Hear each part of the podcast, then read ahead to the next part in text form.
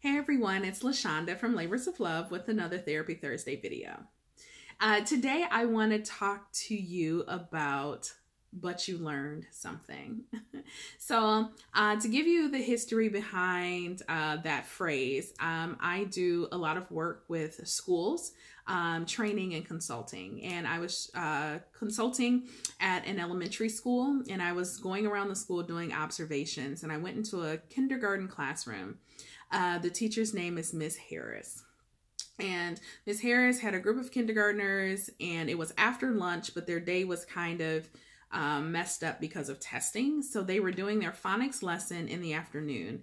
And these kids were singing a phonics song that I have never heard of, but it was really cute. They all knew the words and they were jumping around and um, just singing the song and really enjoying it. And after the song, they did some sight words. And then after that, she, the teacher, instructed the children to go back to their desks, where each child had an individualized whiteboard and a dry erase marker. So Miss Harris said, spell pot, pot on your board. So all the kids are writing on their boards. And then she selected one little girl to go up to the the big dry erase board and write the word pot on the board.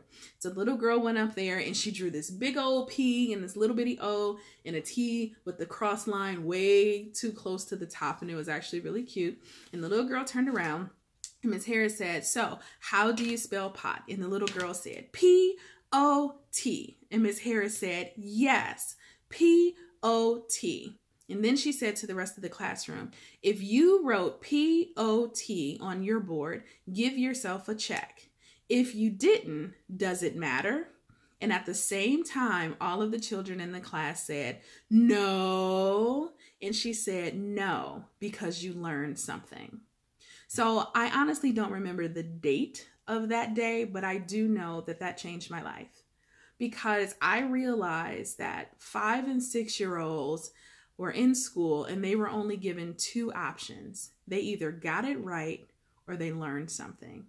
Isn't that powerful? I began to think of how different my life would be if my options were that I got it right or that I learned something. So, for me, in full disclosure, you know, I've spent a lifetime um, avoiding doing things wrong. Um, I like to say that I am a recovering perfectionist, right? And there are a lot of reasons behind that. Um, I don't know if many of you are familiar with the Enneagram, but I am a two on an Enneagram, pretty textbook. Everything is about connection and feeling and seeing myself as being helpful. And so I had to do things right because I felt like if I did them wrong, people would disconnect from me. Um, and that was terribly difficult also to share and my father did the best that he could. He when i came home from school in elementary school and i had all a's and a b one of the first questions i got was why do you have that b? What's up with that b? How do we make that b an a? And so i had constant reinforcements throughout life that it didn't matter how well i did if there was something that was below perfect then i needed to get that up. We also walk around with this idea that as long as you give 100% effort then you've done your best, and that's good. The challenge with teaching our children and holding the expectation for ourselves that we give 100% effort is that that doesn't leave room for anything. That doesn't leave room for a bad day. It doesn't leave room for illness. It doesn't, you know, 100%. People who are striving for 100% always feel like there's more to give.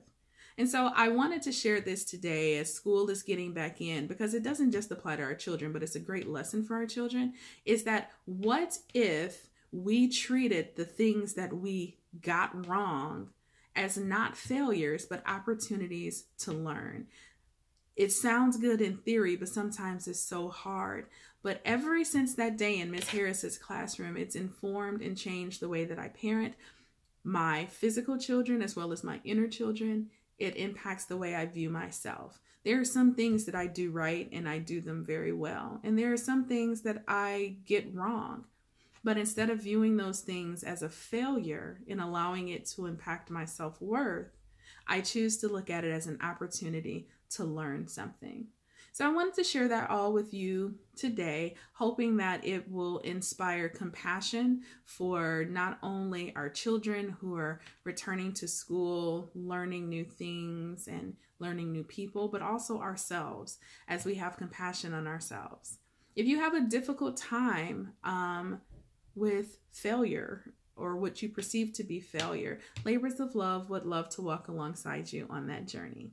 Feel free to reach out to us at www.thelaborsoflove.com. Please follow us on all of the major social media platforms and don't forget to subscribe to our YouTube channel. Until next week, be well.